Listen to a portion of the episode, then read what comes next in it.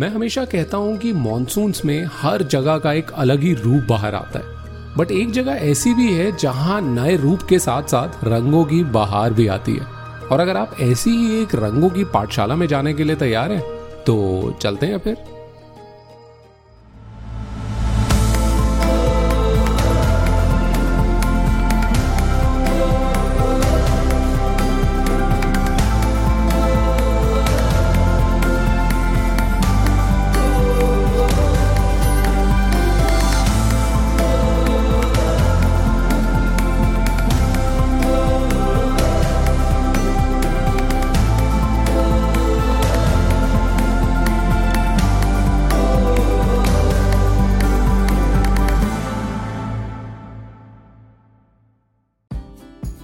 कास plateau कास पठार या फिर the valley of flowers of Maharashtra ये सब एक ही जगह के नाम है।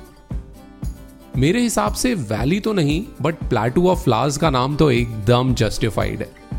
This place is so rich and unique in its flora that almost seventy percent of the flowers of Maharashtra are found here Out of a total of 850 species of wildflowers, 39 are found only in Kas, but what was known to a few naturalists and researchers for decades became a popular attraction post 2012 when it was given the status of UNESCO World Heritage Site.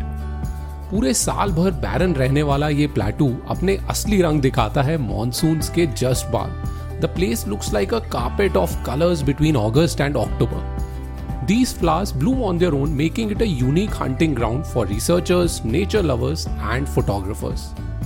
Kas is located in Satara district of Maharashtra and is around 150 kilometers from Pune and 300 from Mumbai.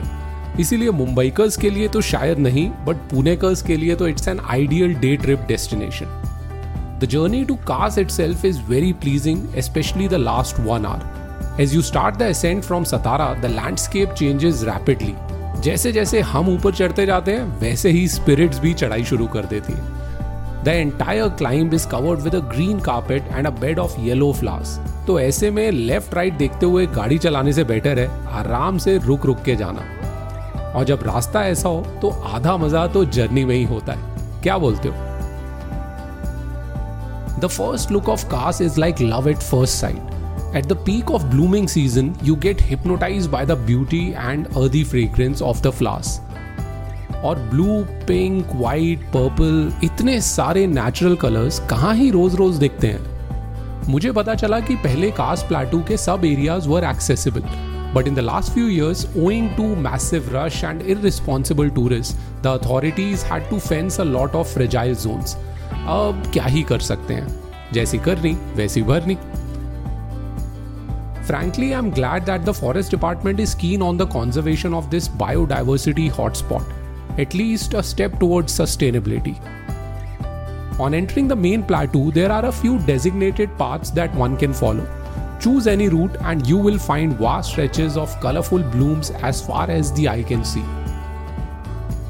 यहाँ की एक गजब की बात यह है कि पूरे सीज़न के दौरान हर कुछ दिनों में द प्लेस लुक्स डिफरेंट तो अगर आप एक ही सीज़न में दो या तीन बार जाओगे तो बहुत चांसेस हैं कि हर बार अलग ही नज़ारा दिखे However, my recommendation will be to just go and enjoy whatever surprise nature has planned for you. Trust me, you won't come back disappointed. कास जाने से पहले कुछ छोटी मोटी बातें ध्यान में रखना ज़रूरी है अगर आप वीकेंड पे जा रहे हो तो पहले से ऑनलाइन परमिट लेना is mandatory tickets are issued for three time slots 7 to 11, 11 to 3 and 3 to 6 So basically for just 100 rupees you can spend 3 to 4 hours on the plateau. And since only 3000 visitors are allowed per day, make sure you book in advance. Moreover, bear in mind that you cannot drive all the way to the plateau anymore. The parking lot is around a kilometer before, or se there'll be buses that can ferry you back and forth for a nominal fee. Also, please don't go without walking shoes, an umbrella, some snacks, lots of water, and a phone with a good amount of storage. क्योंकि यहाँ Instagram और Facebook के लिए बहुत सारी photos मिलने वाली हैं। एंड देन मोस्ट इंपॉर्टेंटली अपना सामान जैसे कि polythene bags wrappers bottles cups अपने साथ ही वापस लेके आना। और वहाँ का सामान यानी कि फ्लास्क गलती से या जानबूझ के भी मत तोड़ना। बस इससे ज़्यादा और कोई ज्ञान नहीं just go there as a responsible traveller and add a whole lot of colours in your life I see you soon with more such stories of people places and experiences then be kind be thankful and be happy